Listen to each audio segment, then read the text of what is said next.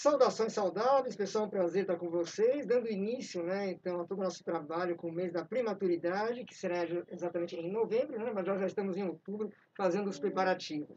Hoje nós estamos com três convidados aqui, a doutora Peri, né, que é nossa conhecida, sempre colaborando muito com as iniciativas da faculdade e da Irmandade de Divulgação de Conhecimento Científico. Doutor Maurício, um prazer recebê-lo aqui mais uma vez também nessa mesma linha. E a Ana também, né, que é nossa conhecida, grande organizadora, inclusive, né, atuando muito né, nos eventos relacionados a esses temas. Então, inicialmente, hoje a gente vai conversar um pouquinho. Professora Peri, acho que eu queria senhora reforçar inicialmente a importância do mês de novembro, né, de ser o mês da primaturidade, e em seguida falar um pouco das ações que estão previstas para o próximo mês. E depois temos a interação com as pessoas, que já mandaram algumas perguntas sobre o tema. Lembrando que o celular continua o mesmo, o WhatsApp, que é o 982624592. Lembrando que nós estamos num ambiente aqui com as janelas abertas, estamos devidamente todos usando máscara, tanto nós aqui na frente da câmera, quanto a equipe técnica e o Jefferson hoje que está responsável, devidamente mascarado também, seguindo os protocolos da faculdade. Doutora Peri, inicialmente, então, Obrigada. prazer mais uma vez Obrigada pelo apoio e pelo espaço aqui da gente vir conversar um assunto tão importante. Né? É, o mês da prematuridade traz à tona né, toda essa população que vem nascendo de, é, antes do, da idade gestacional prevista, seja por causas maternas ou por causa do próprio recém-nascido, mas o que a gente vem assistindo é um aumento muito grande dessa população de prematuros. É, a gente considera o bebê prematuro todo aquele abaixo de 37 semanas de idade gestacional. Então, é nessa faixa, desse grupo de bebês que a gente vai estar tá conversando um pouquinho hoje e todo esse mês, durante o mês de novembro, e os cuidados que a gente pode fazer. E dentro dessa prematuridade, que é uma gama muito grande de semanas, Hoje a gente tem sobrevida de bebês de 23, 24 semanas até 37. Então a gente cuida de vários momentos do desenvolvimento dele. Então é diferente cuidar de um bebê de 26, 28 semanas, de um bebê de 34, 36 semanas.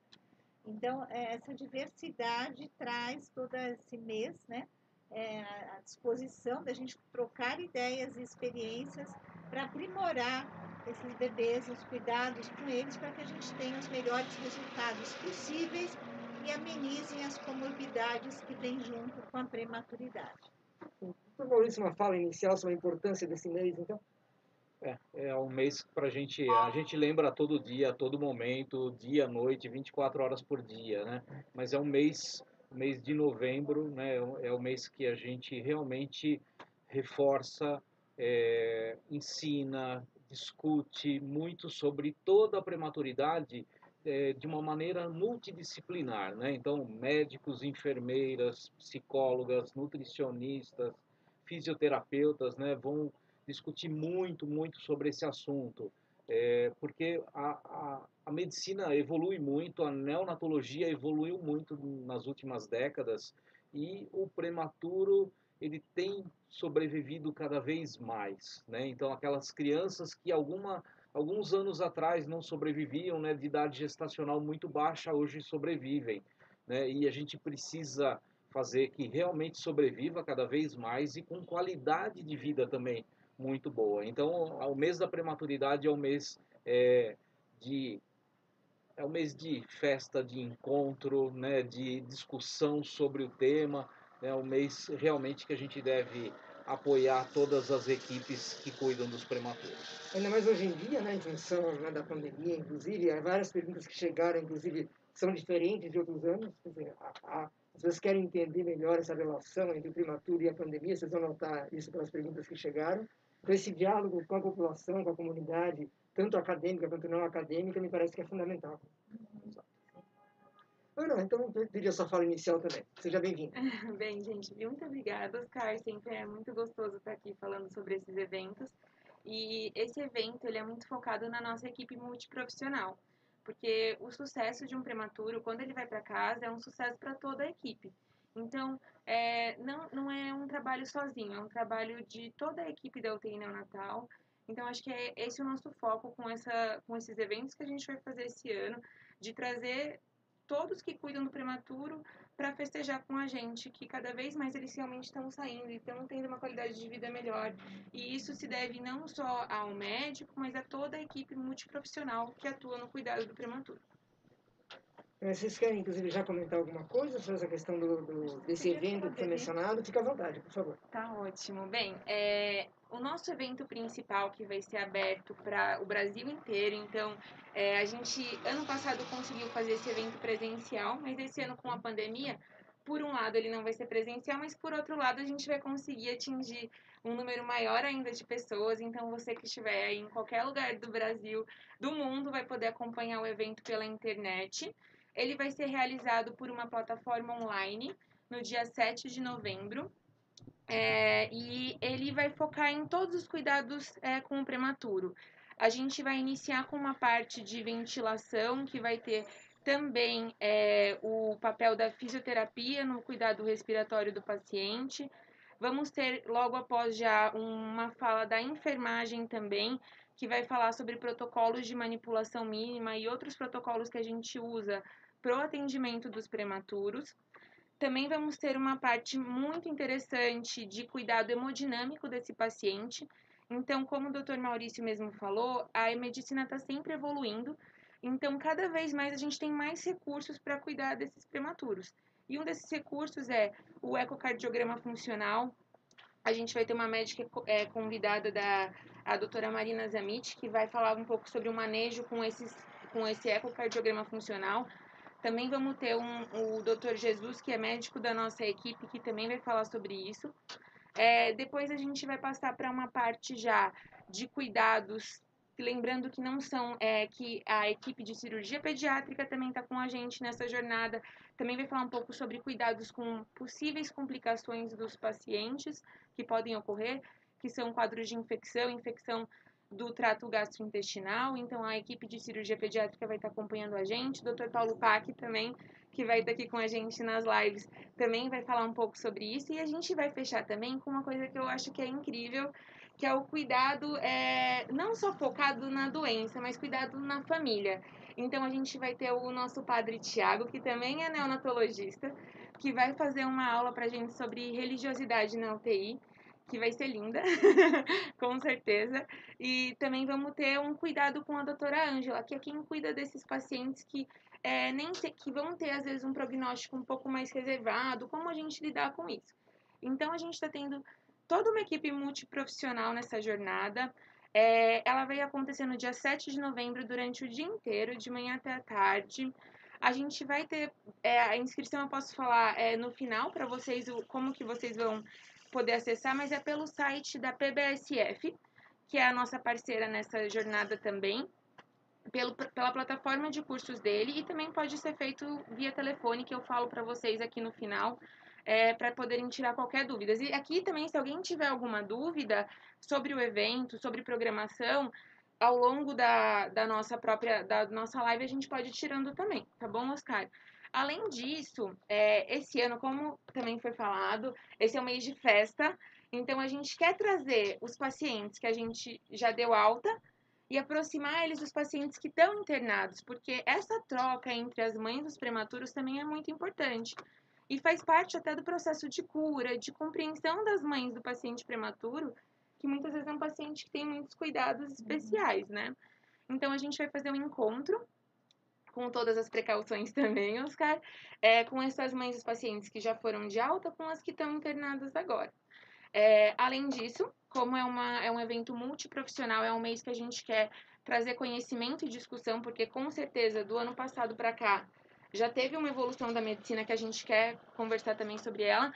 Vai ter uma série de, de treinamentos internos para a própria equipe, que a gente sabe que como é importante estar sempre atualizando a própria equipe e trazer é, a enfermagem, a nutrição, a psicologia, a fisioterapia próxima do cuidado do recém-nascido. E... Tem uma pergunta aqui, desculpa te interromper, Lógico. só que você repita o endereço do site. É o Márcio, o Márcio que é aqui de São Paulo. Ele pediu, eu não entendi o nome, o nome do site. Eu vou falar aqui para vocês, tá bom? Tá bom, aí, Márcio, é... aí você já pode né, ter, ter as informações. Isso. É... Bem, o nosso curso online vai ser pela plataforma educacional da PBSF. Então, o site é elearn, www.pbsf.com.br. O é, telefone que vocês podem fazer contato Passaram no telefone, né? Eu acho que, Ana, a gente podia pôr na tela. É, Depois- consegue? depois Eu vou passar aqui para você Isso, então, tá Isso, bom? mas, mas de qualquer jeito só Isso. repete, que de repente a pessoa está anotando, Sim. né? É. É, depois o a gente tele- coloca assim. O telefone para vocês tirarem qualquer dúvida, falar sobre inscrição, inclusive a, tele- a inscrição pode ser feita por esse telefone, é 11 97 343 4946. Falar com a Nina, que é nossa, nossa, nossa parceira também nas inscrições, tá bom?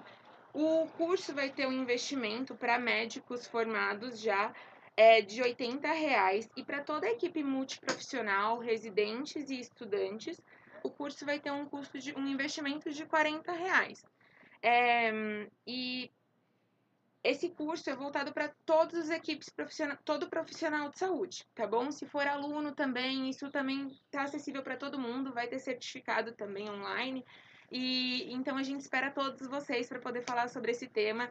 A gente pensou nessa programação com muito carinho e achamos que vai ser de um, cres um crescimento muito grande para todo mundo ver essas aulas.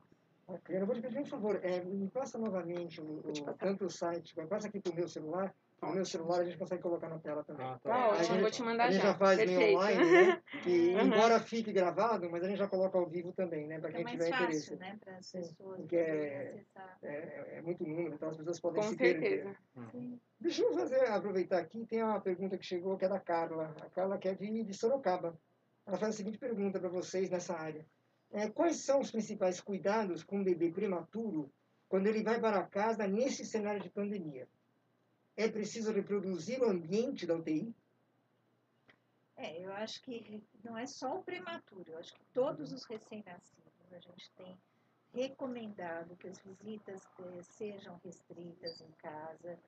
É, você não tem só o coronavírus, você tem os outros vírus que também podem ser transmitidos através de visitas de gotículas respiratórias, como o vírus essencial respiratório, que nem circulou muito, né, porque as pessoas ficaram muito eh, em casa, em, em isolamento, mas é uma preocupação grande com o recém-nascido prematuro.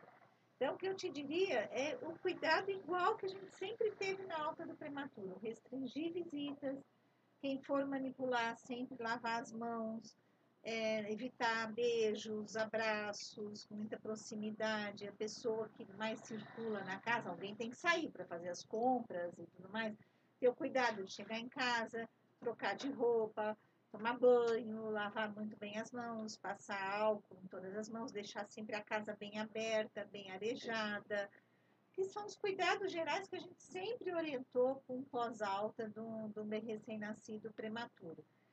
Então, assim, as visitas devem ser restritas, como sempre a gente orientou, e agora com mais cuidado ainda.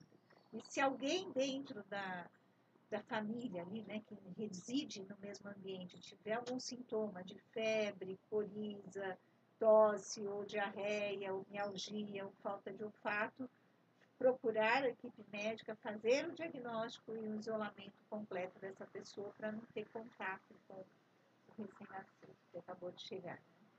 Tem um comentário aqui da Laura, que é mais geral, fique à vontade, quem se sentir mais confortável para responder. É, a Laura pergunta se vocês poderiam falar um pouquinho de como a neonatologia vem lidando com a Covid-19 como um todo nesses últimos nove meses. Tá bom. Uma É, pergunta bem abrangente, acho que daria para dar um curso é, sobre isso, exato, mas acho que algumas reflexões podem ser feitas. Exato. É, na neonatologia, né, algumas gestantes é, podem estar com Covid na hora do nascimento, né, e essas crianças elas são isoladas é, junto com a, a mãe, né, é, se é uma criança de termo e se não tem nenhum, se ela nasce sem nenhum problema, e é, felizmente a grande, grande maioria das crianças tem evoluído bem, sem sintomatologia nenhuma é, é, do Covid, né? E- mas elas têm que ficar isoladas é, como qualquer outro paciente, né? Mas elas ficam com a mãe é, em aleitamento materno. Isso daí é extremamente importante porque a gente vai estar protegendo essa criança com anticorpos e, e, e com aleitamento materno. Né? E se ela tiver algum problema, ela deve ir para um local dentro é, do berçário, da UTI neonatal, onde ela vai ter um isolamento também de contato e todos os profissionais que estão trabalhando com ela vão ter toda a paramentação adequada como se é, se tivesse de, cuidando de outro paciente, tá? Mas a maioria das crianças, é, a grande maioria tem ficado muito bem sem nenhuma sintomatologia. A gente tem visto é, essa fase aguda, como o Maurício colocou, aquela mãe que vai dar à luz, e daí ou ela está com sintoma, ela desenvolve sintoma 24 horas após a internação, né? A gente tem recomendado que as mães façam a triagem, mas muitas vezes entra em trabalho de parto e não dá tempo. É, se a mãe está em condições bem de saúde, apesar de estar portadora do Covid, esse neném, como a gente falou, fica no alojamento. A gente já teve mães, é, não aqui na Santa Casa, mas em outras maternidades que a gente também trabalha, de estarem bem a mãe, o bebê, os dois darem positivos, ninguém com sintoma, amamentando, foi para casa os sintomas começam um pouco mais lá na frente. Então, o pós-alta dessas mães, elas devem ficar alertas que elas podem ter sintomas de febre, quadro respiratório em casa e o bebê também. Né? Então, assim, acho que é importante que tem vários momentos. E hoje a gente está pegando uh, os recém-nascidos cujas mães tiveram Covid lá atrás. Março, abril, maio, que estão nascendo agora. E são vários cenários, então. São vários cenários. A gente está vivenciando uma situação nova dentro da medicina.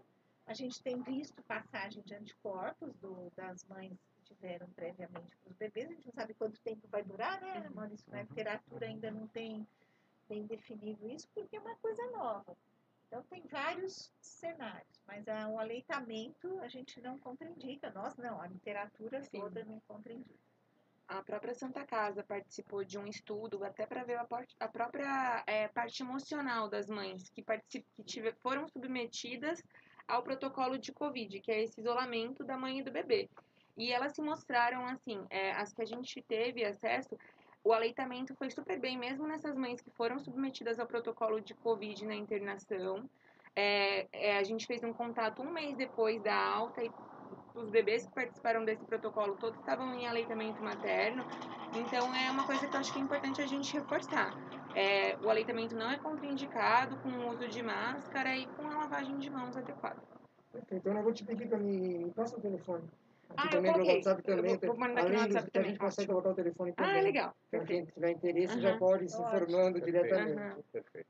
É, o Otávio pergunta o seguinte: é, nesse cenário de pandemia, posso receber visitas em casa? Acho que a senhora já tocou nesse assunto, mas acho que eu vou reforçar esse raciocínio, porque acho que essa, essa é a grande dúvida. Né? A gente tem um receio natural, os cuidados naturais, mas o recém-nascido chegando na casa, quem pode, deve visitar? Qual é a orientação geral que vocês têm dado para mães? Então, nessa fase de pandemia, é, a gente tem pedido, não só pela pandemia, mas pelo bebê, acho que eu volto a falar, não é só nessa fase de pandemia, mas a gente sempre recomenda que não tenham muitas visitas.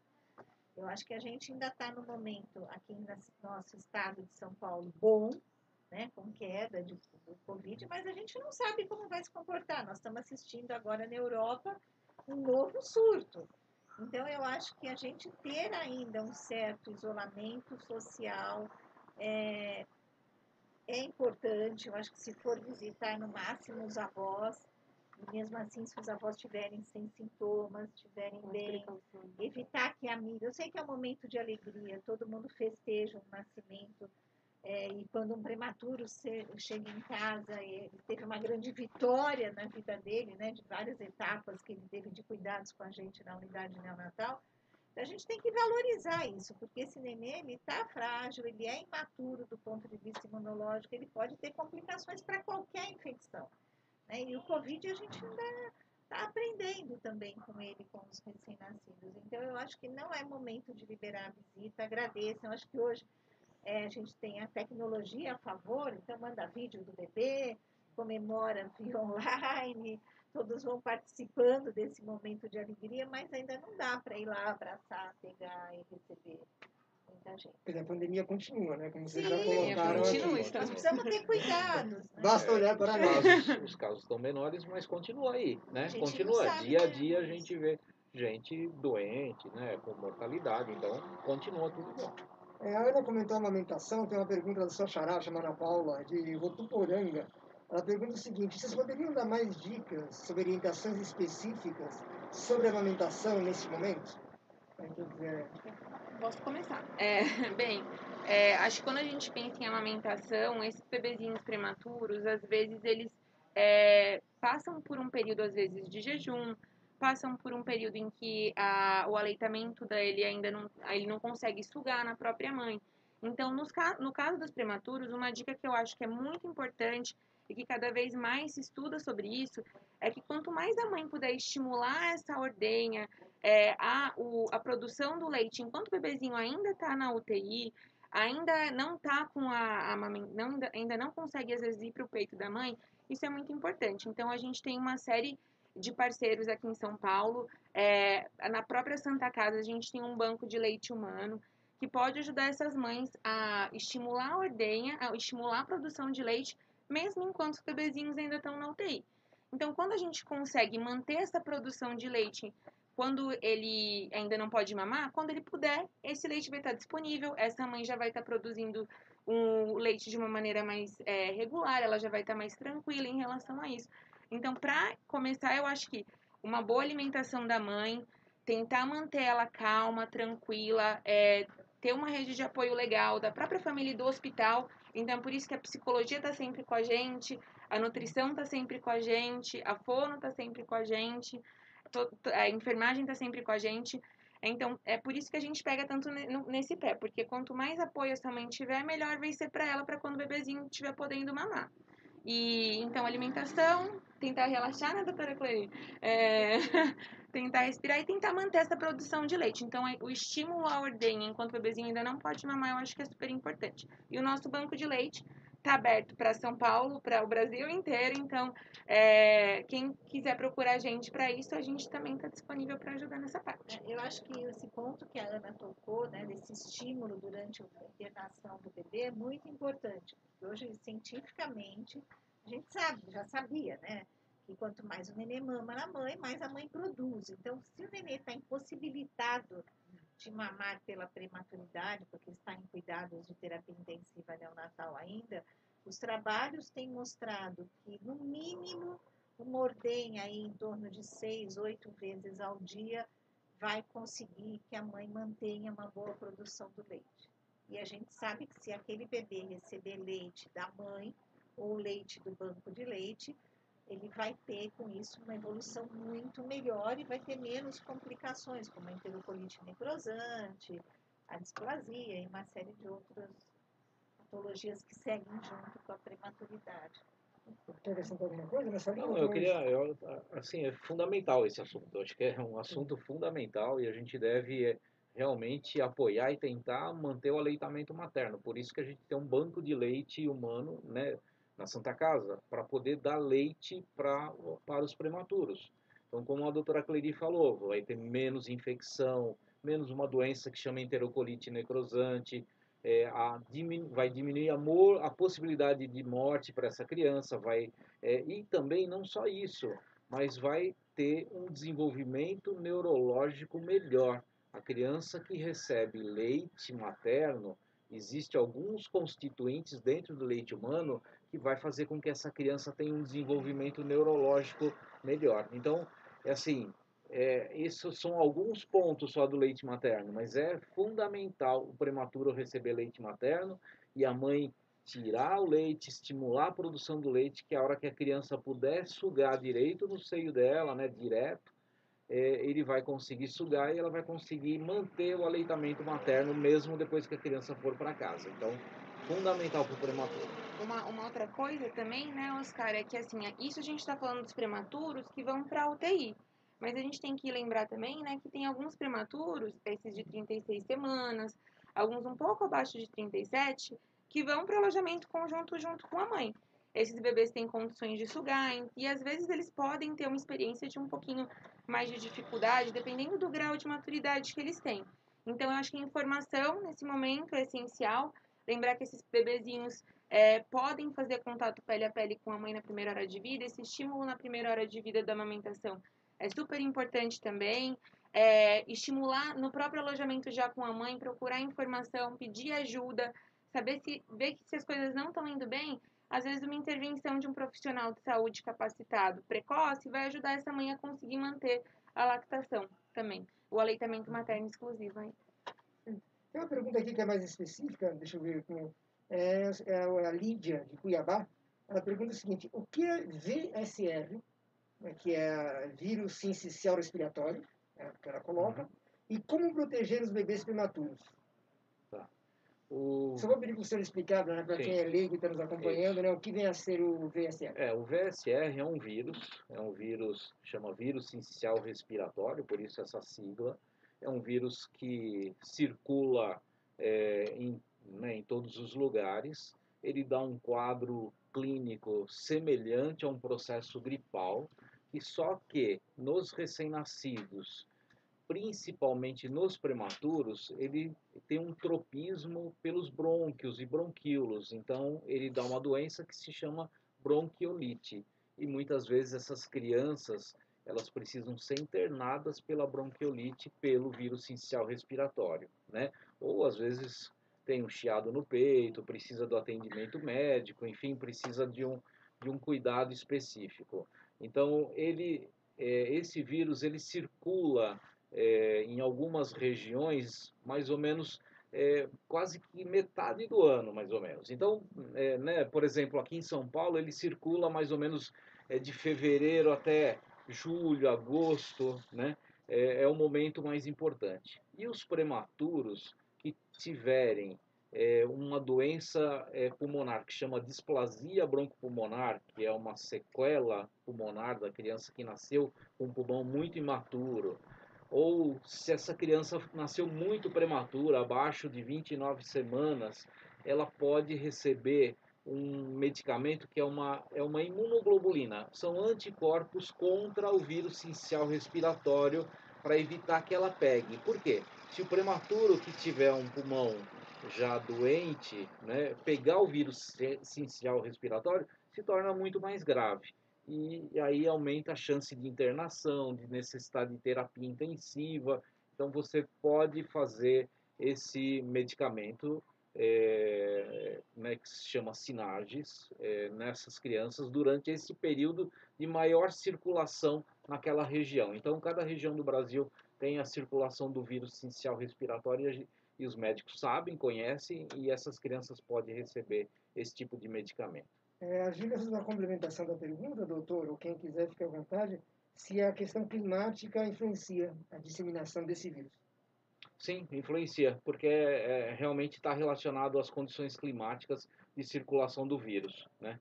Então, é, né, como eu falei, em São Paulo é esse período que circula mais, né? Principalmente é, mais no outono, né? Todos os vírus circulam muito no outono, é, não só o vírus respiratório, né? O rinovírus, o H1N1, então é um momento que circula muito o vírus e ele também circula mais nesse período. Acho que ficou clara aí a dúvida da Lídia. É, vocês querem acrescentar alguma coisa nesse ponto? Acho que só vale tá... reforçar uh, o que a doutora Clary falou inicialmente, que não é só o coronavírus que é um problema para o recém-nascido. O VSR é também bem perigoso. Eu tenho uma questão aqui bem específica do Jonas. Ele pergunta o seguinte: como lidar com a chegada de um filho cardiopata? É uma pergunta, assim, inclusive, multidisciplinar também. Sim, extremamente multidisciplinar. É, a gente existe em vários momentos, né? Então, acho que assim, existe o momento do pré-natal, é, muitas cardiopatias a gente já consegue ter um diagnóstico prévio, e aí eu acho que ajuda, porque a família vai é, conhecendo a patologia, o problema que o neném vai nascer, e aí precisa ver se ele vai nascer prematuro ou não, né? É, muitas cardiopatias acabam sendo diagnosticadas depois que o bebê nasce, tá? Então, ou durante o período, seja ele um bebê saudável ou, ou bebê de termo saudável, ou um bebê prematuro de muito baixo peso, que também é uma, é uma das coisas que a gente tem na unidade neonatal. É, muitos desses cardiopatas precisam de intervenção cirúrgica, outros não, é uma cardiopatia que ele pode ser transitória, ou ele vai com o tempo desenvolvendo, crescendo, e às vezes é só um defeito de fechamento de paredes né, cardíacas, então não precisa intervenção nenhuma. É, então, acho que tem todo. São vários momentos do diagnóstico, né? E, e vários graus de complexidade dessa cardiopatia. É, e eu acho que o cardiopata serve como prematuro. Por exemplo, o VSR, né? O que o Maurício comentou do, do uso dos anticorpos monoclonais para é, imunidade, também é indicado no bebê cardiopata, para que você evite que ele tenha complicações externas, como uma infecção pelo vírus VSR, e que possa agravar esse quadro clínico. Então, é um bebê que, com a chegada em casa, tem que ter os mesmos cuidados que a gente estava comentando aqui de um bebê prematuro, seja ele prematuro ou não. Eu acho que uma estratégia fundamental quando você tem um diagnóstico de cardiopatia na gravidez hum. é essa criança nascer num hospital que consegue dar atendimento e suporte adequado para ela. Então, por exemplo, ah, é uma cardiopatia né, que vai precisar de uma cirurgia cardíaca, né? Então, é, é, fundamental essa criança nascer realmente num serviço onde vai conseguir né, fazer aquela cirurgia, onde tem bons resultados, onde tem cirurgiões cardíacos. Né? Então, acho que é uma estratégia fundamental para a família saber qual cardiopatia que é e onde vai nascer essa criança. A Sandra, que é de São Paulo, pergunta, é, tem uma relação com essa questão da imunidade, a doutora Pedro falou rapidamente, é como, como é possível né, fortalecer a imunidade de um bebê? É, eu acho que primeiro... Também é uma pergunta abrangente. Você vê que a gente está indo é. as perguntas específicas é. e as abrangentes. Começa também do nascimento. Né? o tipo de parto ajuda nessa imunidade. É, a idade gestacional, quanto mais prematuro, mais ele é imaturo do ponto de vista imunológico. Tá? É, o leite humano voltando aqui no tema, é a melhor imunidade que a gente pode dar no momento que esse neném nasce. Porque você passa anticorpos, você passa células vivas, você mantém uma flora bacteriana apropriada para que ele desenvolva bem o, o seu sua parte imunológica. Então, eu acho que isso é fundamental. E depois o acompanhamento com as campanhas vacinais, fazer, cumprir toda aquela campanha, não é à toa que se tem um calendário vacinal, acho que isso a gente precisa voltar a apertar na tecla, porque é, existem algumas correntes que acham que vacina não deve ser feita na infância, que pode dar algumas complicações. E, gente, várias doenças que estão erradicadas no mundo estão emergindo de novo por falta de vacina. Né? Então, vacinar essas crianças Existem calendários próprios para os bebês prematuros, a Sociedade Brasileira de Imunologia faz uma recomendação. É, existem esses anticorpos para essa doença, vamos ver se para algumas outras também vão surgir. Mas acho que assim, no momento que nasce o bebê, a principal coisa é o leite humano. E assim, não é só vacina para o recém-nascido, né? Então, por exemplo, é, quem vai cuidar desse é, recém-nascido é, pode tomar a vacina da pertussis, né?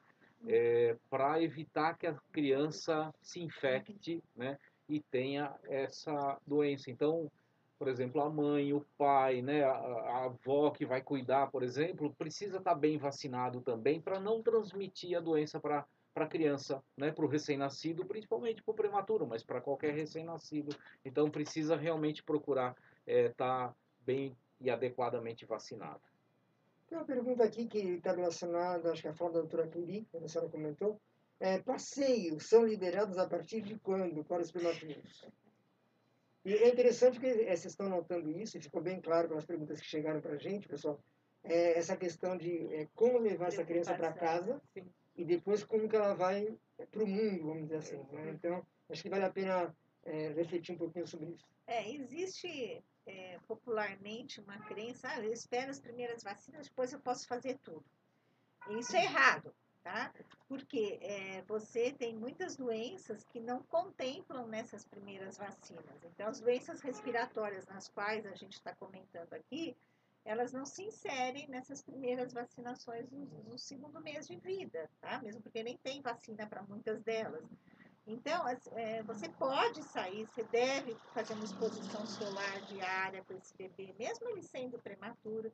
O que deve ser feito em ambientes abertos, arejados, não embaixo de um sol que nem nós estamos agora, meio-dia, fazer isso no início da manhã, no final da tarde, como você faria com qualquer outro recém-nascido e evitando aglomerações. Eu volto a falar, gente, isso não é só por conta do coronavírus. E como a Ana lembrou, shopping não é lugar para ir passear. Né? Vamos dar uma volta ao ar livre, descer no condomínio, quem tem casa ter o quintal, né? e evitar aglomerações em ambientes fechados. A Guilhermina de São Paulo fazer uma pergunta bem pessoal. É, é, sou mãe né, de, um, de um bebê prematuro. Ela pergunta: há exames específicos a serem feitos para o bebê prematuro após a alta? Sim, é, sim. A gente acompanha os prematuros, né? Por exemplo, na Santa Casa nós temos o um ambulatório específico para prematuros. Uhum. Então, crianças que nasceram prematuras, elas vão ser acompanhadas, porque existem alguns detalhes do acompanhamento do prematuro um pouco diferente da criança que nasceu de termo, né? Então, por exemplo, é, você tem que acompanhar a possibilidade, às vezes ela tem um pouco mais de facilidade de ter anemia, você vai acompanhar o desenvolvimento neurológico dela, né? Então, é, existe alguns detalhes do acompanhamento do prematuro que é um pouco diferente do que aquela criança que nasceu a termo, né, de 40 semanas. Então, realmente precisa é, acompanhar com médicos né, que, que saibam é, seguir essas crianças é, adequadamente. Então, só para vocês terem a ideia, como eu falei, a gente tem um ambulatório específico para acompanhamento, né, para seguimento de bebês que nasceram prematuramente. É, só pegando o gancho do que o Maurício falou, não, é, você tem os exames laboratoriais, muitas vezes em, exames de imagem, aí depende muito das intercorrências Exatamente, que esse bebê teve durante o período que ele esteve em unidade de terapia intensiva neonatal e da semana que ele nasceu de uhum. vida. É, como eu falei, nós temos prematuros de 24, 23 semanas até 36 e 6 sétimos. É uma gama muito grande. Mas tem um cuidado oftalmológico de acompanhamento ambulatorial que é diferente do que um bebê de termo. Acompanhamentos de auditivos, também diferente. A vacinação tem um calendário especial. Então, assim, existem realmente alguns umas particularidades desse segmento do prematuro. E uma particularidade também de cada prematuro, como a doutora Clary falou. Um prematuro de 28 semanas vai ter um cuidado diferente de um de 36. É, e sempre a gente vai ver caso a caso, a patologia que ele teve durante a internação. E hum, até o próprio desenvolvimento neurológico dos pacientes. Hoje tem exames específicos para a gente poder avaliar é, como que eles estão evoluindo da parte do comportamento, do comportamento, do desenvolvimento neurológico. Então, o estímulo na própria UTI é, desse desenvolvimento, é, o estímulo com a mãe e com o pai em casa, ou então com quem for a rede de apoio dessa mãe, também é importante. A gente tem que pensar também sempre nisso. Quando a gente está pensando do cuidado dele em casa, até o próprio estímulo que a gente vai dar vai ser um estímulo, a gente não pode esquecer de estimular a parte neurológica deles também.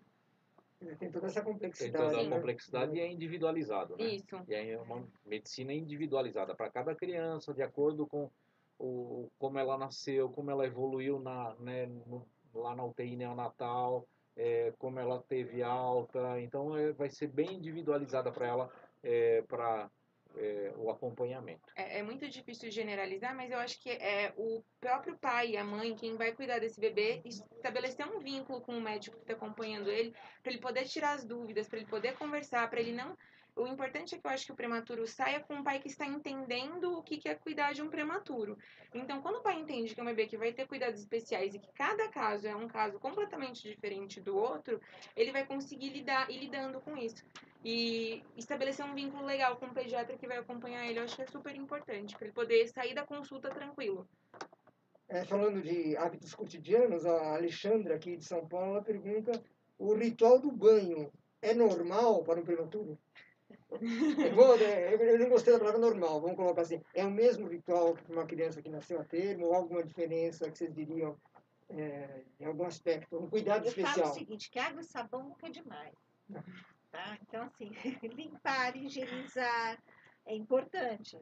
É, o único cuidado que você tem que ter é ter, manter uma temperatura ambiente Isso. adequada, como você vai manter com qualquer bebê. O bebê prematuro, às vezes, ele, é, pela própria imaturidade, pelo baixo tecido subcutâneo, às vezes ele pode fazer um pouco de hipotermia. Então, precisa ter essa preocupação em manter um ambiente aquecido. Não precisa ter aquecedor, né? Não é ligar aquecedor, torrar a criança. É, nem mas, colocar um monte de É, coberta. de coberta. Mas- a higiene é, é a mesma. Então, tem uma pergunta, a senhora já respondeu, mas só para citar aqui, Rosângela, você perguntou para a gente, o prematuro precisa ser melhor agasalhado? É, quer desenvolver o tema um pouquinho, só essa questão da temperatura? Acho que vale a pena. Não, ele- não tem que ser mais agasalhado, você tem que manter ele numa temperatura corpórea adequada. Qual que é a nossa temperatura? Entre 36,5 mais ou menos, tá? Entre 36 a 37. Se você agasalhar demais num dia quente, como nós estamos tendo verão esse ano, com certeza ele vai fazer uma hipertermia, vai fazer acima de 37. Isso não é bom para esse bebê. É, você também não dá para sair com ele de biquíni, né? Só de fraldinha. Né? É um bebê que você tem que tomar um pouco mais de cuidado, mas acho que nem, nenhum dos extremos é bom. Nem agasalhar em excesso e nem deixar exposto em excesso. Não sei se você quer É, Eu um acho que mais. tem várias fases né, do É, crescimento. Então, Exatamente. por exemplo, o prematuro dentro da UTI neonatal, principalmente os prematuros abaixo de 28 semanas, a gente deixa eles numa incubadora, né? É, com uma automidificação na incubadora, porque eles têm uma perda de líquido pela pele absurda, muito grande. Então, eles ficam numa umidade relativa do ar entre 80% e 90% para não ter muita perda, né? E essa criança ainda ela não transpira, ela não tem glândula sudorípara. Então, é, à medida que vai crescendo, vai se desenvolvendo. Tem pouco tecido celular subcutâneo, né, que, que protege contra a perda de calor. Tem uma vascularização da pele muito grande. Então, depende muito de que fase que ele está, né? Um prematuro que que está em casa e está com 3 anos de idade, por exemplo, né? É Que bom. a família sempre acha que ele vai ser prematuro, até na, né, ele é adulto, ele foi um prematuro, é completamente diferente, né? Vai funcionar como uma criança que nasceu de três 40 anos, semanas, né? De criança 3 anos. de Eu três acho anos que de isso idade, gera né? dúvida mesmo, né, Aham, doutor é. Maurício? Porque, assim, para um prematuro, tem todo um processo quando você está pensando na alta de um prematuro. E um dos critérios para ele conseguir, por exemplo, sair da incubadora, ele está conseguindo manter a estabilidade térmica. Então, quando ele vai para o berço comum, quando você está começando a planejar a alta dele, a- manter a temperatura é um dos critérios. Então, ele vai ter uma, uma manutenção igual de um bebezinho que, é, tem, que precisa dos mesmos cuidados de um bebezinho de 40 Eu semanas. acho que eu só vou ressaltar uma coisa importante que me veio agora, que a gente vê, às vezes as mães quando vão para casa, até com esse medo do bebê fazer Uhum. hipotermia, acabam super agasalhando. Hum. E aí a criança fica extremamente sonolenta e não mama. E aí começa a ter alguns desvios. Ah, ele é tão bonzinho, ele dorme muito. Isso é péssimo para o prematuro, ele não tem que ser tão bonzinho e dormir muito, tá? Então, assim, se você está num ambiente muito aquecido, ele vai dormir né? E aí a glicose dele vai cair, ele vai ser bonzinho, ele não vai nem chorar. Isso não é bom, é ruim. Então a gente tem que encarar ele como um bebê normal, chegando em casa, que eu vou ter esses cuidados todos, e ter o bom senso. Em São Paulo, eu brinco, você tem quatro estações do ano num dia, então você tem que ter bom senso. Se eu falar, não, você vai deixar só de body, não, vai deixar só. Tem dia que tá frio à noite, você tem que agasalhar, e tem dia que à tarde faz quase 40 graus. Você deixar esse menino muito agasalhado, ele vai dormir a tarde toda, e ele precisa acordar para ser alimentado com uma frequência maior, porque ele tem poucas reservas. Então, o bebê prematuro chegando em casa, acho que é bom a gente focar bem na chegada em Uhum. casa, pelas perguntas, é, ele tem que ser alimentado com bastante frequência, entendeu? Ele não pode ficar com jejuns prolongados. Então, não é hora dele dormir a noite toda, por Sim. exemplo. É, nós estamos nos últimos cinco minutos, então eu vou fazer três perguntas que chegaram e encerrar as inscrições, né? Até porque nós vamos conversar toda quarta-feira, né? Meio-dia, pessoal, vocês vão poder tirar pergunta à vontade, sempre trazendo novidades de pessoas de várias, Várias É, áreas. de várias áreas, né? Então ele vai falar com fono, vai falar né, com Sim. várias áreas do conhecimento, sim. isso é fundamental. Então eu vou fazer as três perguntas que chegaram aqui, que são mais pontuais. É, uma da Vânia, por que as veias ficam tão aparentes nos seios no início da amamentação? É, você quer falar? É, bem, a- as É, pro doutor Maurício, não sei porquê. Tá bom, tudo bem. Bem, é, o processo da amamentação ele vai levar a uma proliferação dos ductos das glândulas mamárias. Às vezes isso pode ficar, a vascularização da mama vai mudar, então isso pode ficar um pouco mais evidente. Mas assim, o que eu acho que também é importante a gente ver é que, qual que é essa alteração que ela está vendo. Então, se tem alguma coisa que está muito fora do que ela considera normal, procurar um médico, porque muitas vezes uma mama engurgitada, cheia, que está precisando é, ser drenada, que está precisando de uma orientação a mais amamentação, pode também ter essa característica. Então, uma coisa que fuja muito do normal para ela, talvez procurar o acompanhamento, uma avaliação de um profissional de saúde seja importante também, para ver como está essa mama.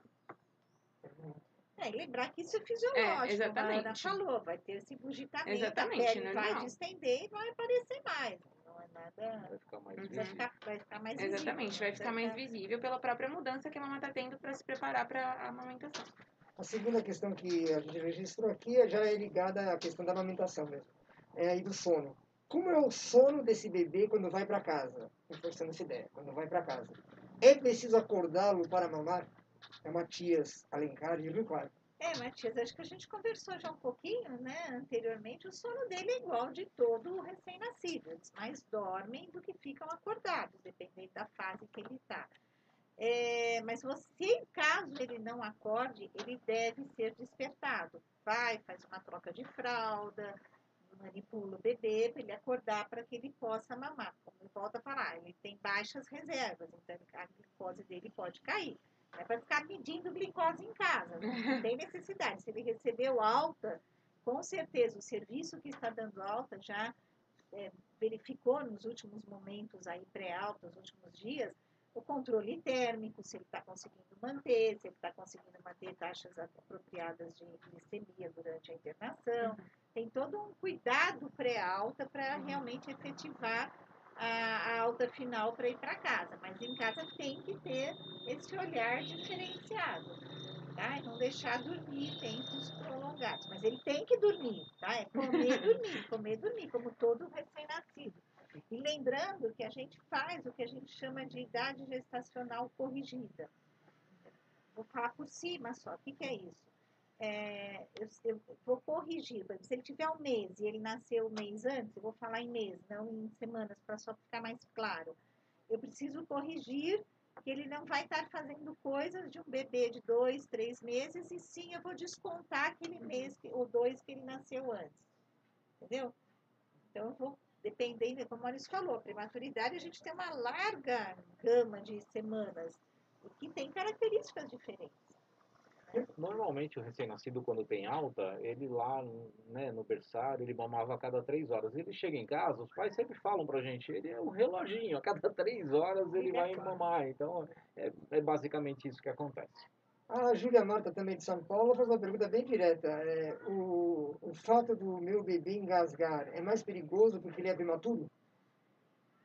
É, Esse, esse acompanhamento, a gente aqui na nossa unidade, a gente tem um acompanhamento com uma fonoaudióloga, e se o bebê tá com algum sinal de que a deglutição, às vezes a gente vai até um pouco lentamente, né, para progredir essa dieta, mas se ele tem algum sinal de que é, não, as coisas não estão indo bem, a gente espera até ele ter essa coordenação da deglutição para poder liberar alguma dieta. Então, o engasgo para ele, né, é, por exemplo, é, aqui na unidade, a gente tem que realmente olhar ele com mais cuidado para um bebezinho prematuro para ver como está essa coordenação da deglutição. Geralmente, para esse bebezinho estar mamando via oral, ele foi liberado por uma equipe de fonoaudiologia, mas acho que isso é um caso que tem que ser visto caso a caso, porque é, em um, um momento específico, em um momento único, pode até acontecer, mas é isso que se, uma coisa repetida tem que, acho que tem que ser avaliado por uma fonoaudióloga. É, o né? prematuro, ele tem pela própria imaturidade, Uhum. aí também quanto mais imaturo, mais ele vai ter isso, uma Uhum. certa incoordenação da sucção com a deglutição. Uhum. Como a Ana falou, isso é avaliado. Normalmente, antes de você dar uma alta no prematuro para ele ir para casa, tem essa avaliação de como ele está Uhum. coordenando a sucção com a deglutição. Então, aí existem também vários fatores externos. Precisa ver como está sendo dado, postura, volume. Mas, assim, todos os serviços de neonatologia têm um cuidado muito grande antes da alta de avaliar como esse bebê está sugando e como ele está coordenando a sucção com a deglutição. Uma coisa só que eu acho que a gente percebeu é que tem muita dúvida nessa ida para casa, nessa chegada. Então, para os pais que têm é, filhos prematuros, que estão internados na unidade neonatal, é, tirem suas dúvidas. A equipe médica está à disposição para conversar. Eu vejo muito aqui, as mães perguntam bastante. Então, tentem ir para casa de uma maneira que vocês também fiquem mais tranquilos. É, para vocês entenderem os cuidados com o bebê. Às vezes anota, faz uma, uma agendinha, porque isso tudo vai ajudar nos cuidados. E se ficou dúvida, pergunta mesmo. Pergunta para o profissional que vai te acompanhar, pergunta para quem vai ser o pediatra do seu filho, porque isso tudo vai te deixar mais tranquilo em casa também. Tem uma pergunta aqui final, que é sobre o evento, que é da, da Tânia. A Tânia perguntou, o evento é mais para médicos ou para estudantes? É, não ficou claro para mim. Acho que mais a Ana que falou mais do evento, né? Você esclarece a Tânia, Ana, por Sim, favor? sim, com certeza. É, é o evento, ele é para médicos, para equipe multiprofissional. Ele vai ter é, palestrantes incríveis, não não tô querendo puxar os dados, Também. mas para estudantes ele também é voltado sim, tá bom? Então, tenho certeza que os estudantes vão aproveitar muito esse evento. Os professores são muito didáticos que vão dar aula pra gente. Inclusive, o Dr. Maurício, a doutora Clary também vai estar com a gente. É, os palestrantes são muito didáticos, então eu tenho certeza que eles vão conseguir atender desde o médico que já tem bastante tempo de formado, que já está nessa prática, até o estudante que está começando a se interessar por esse meio da pediatria, da neonatologia. São assuntos que eu acho que vão te ajudar a lidar desde o paci- paciente grave, criticamente, grave, que é o paciente que, por exemplo, tem uma instabilidade hemodinâmica, até com qualquer paciente que está numa unidade neonatal, quando a gente fala de cuidados da religi- religiosidade. Então, acho que tá, tá pegando tudo. Eu vou repetir aqui o celular, né, que já apareceu no vídeo, mas eu vou repetir então, que é o 97343 4946, né? Então, para quem tiver dúvidas para fazer inscrição, para programação, para mecânica, né, que vai ser online. Uhum. Então, Sim. esse telefone, tá? Então, é o 97343 4946, tá? Aí vai ficar, essa live ela fica disponível, né, eternamente nesse endereço. Então, qualquer dúvida, você dá um pause e você consegue pegar É, tanto o site quanto Gostaria de convidar todos para o evento e lembrar que vai ser mais um momento também de perguntas. Nós vamos estar aqui o mês todo conversando sobre a prematuridade, mas durante o evento vocês também Tem podem enviar pra- as perguntas, porque vai ter tempo para resposta. Então, todos os profissionais que vão estar palestrando durante o evento vão também responder perguntas. Tá? Não é só uma aula é, explicativa e parar haverá essa Vai- interação. Vai ter interação e isso a gente acha extremamente importante. Então, eu acho que abrange todos os profissionais que cuidam do prematuro. Tá? Tanto médico, enfermagem, fono, fisioterapeuta, psicólogas, oftalmo, otorrino, todo mundo que vai cuidar, precisa entender o que é aquele bebê que ele está cuidando. Vou pedir para o doutor Maurício senhor encerrar por um simples motivo. O senhor sempre que vem aqui, gentilmente, sempre nos avisa disso. Né? Novembro é o mês do prematuro, mas prematuro, todo dia é o dia do prematuro. Então, eu vou pedir, se a doutora Peli me permite, Lógico. Ana, uma fala final sua, né, para encerrar aqui o nosso horário, reforçando essa ideia, né, que a questão do prematuro não é apenas em novembro, mas é todo santo dia. Isso, exatamente. Então, nós que trabalhamos né, com a neonatologia, eh, sabemos da importância de cuidar bem eh, de um recém-nascido e, e principalmente de um recém-nascido prematuro. Não é à toa que evoluímos tanto no cuidado ao recém-nascido, evoluímos no cuidado eh, da equipe multiprofissional, evoluímos no cuidado da tecnologia. Hoje tem uma tecnologia muito eh, boa, eh, bem desenvolvida para poder eh, ajudar a cuidar de recém-nascido prematuro. Por exemplo, a gente tem monitorização cerebral. Hoje nós estamos aqui em São Paulo, eh, vendo como é que está a função cerebral de um recém-nascido lá em Belém do Pará, porque a gente está monitorando e tem uma equipe multi, eh, uma equipe extremamente especializada em acompanhar, por exemplo, a função cerebral desse recém-nascido. Então, é, o mês de novembro a gente é, né, amplia, a gente divulga, a gente fala mais, mas o ano todo a gente cuida e, e sempre com cuidados melhores para o recém-nascido prematuro. Então, quero convidar todos vocês para participar desse evento. Então, dia 7 de novembro, é um evento muito bacana, um evento muito é, adequado para o cuidado e atualização no cuidado do prematuro. Então, são é, a equipe multiprofissional vai mostrar o que há de mais moderno e mais humano no cuidado do prematuro para você ter um excelente resultado e um desenvolvimento adequado dessa criança. Doutor muito Obrigado. obrigado. Ana, doutora Peri, Obrigada a todos. Esperamos Obrigada. todos no dia 7. Combinado. E na próxima quarta-feira, então, meio-dia, a gente vai voltar a convidar vocês para o evento e continuar respondendo dúvidas que vocês tenham né, ao longo de todo o mês de novembro, que já está aí, né? Já está batendo a nossa porta. Este ano passa voando, né, sem dúvida alguma. Obrigado, dona Cleide, doutor Maurício. Ana, muito obrigado. Obrigada, Pessoal, obrigado. Até a próxima. Obrigado pela companhia. Bom almoço para quem não almoçou. Tchau. Tchau, tchau, obrigado.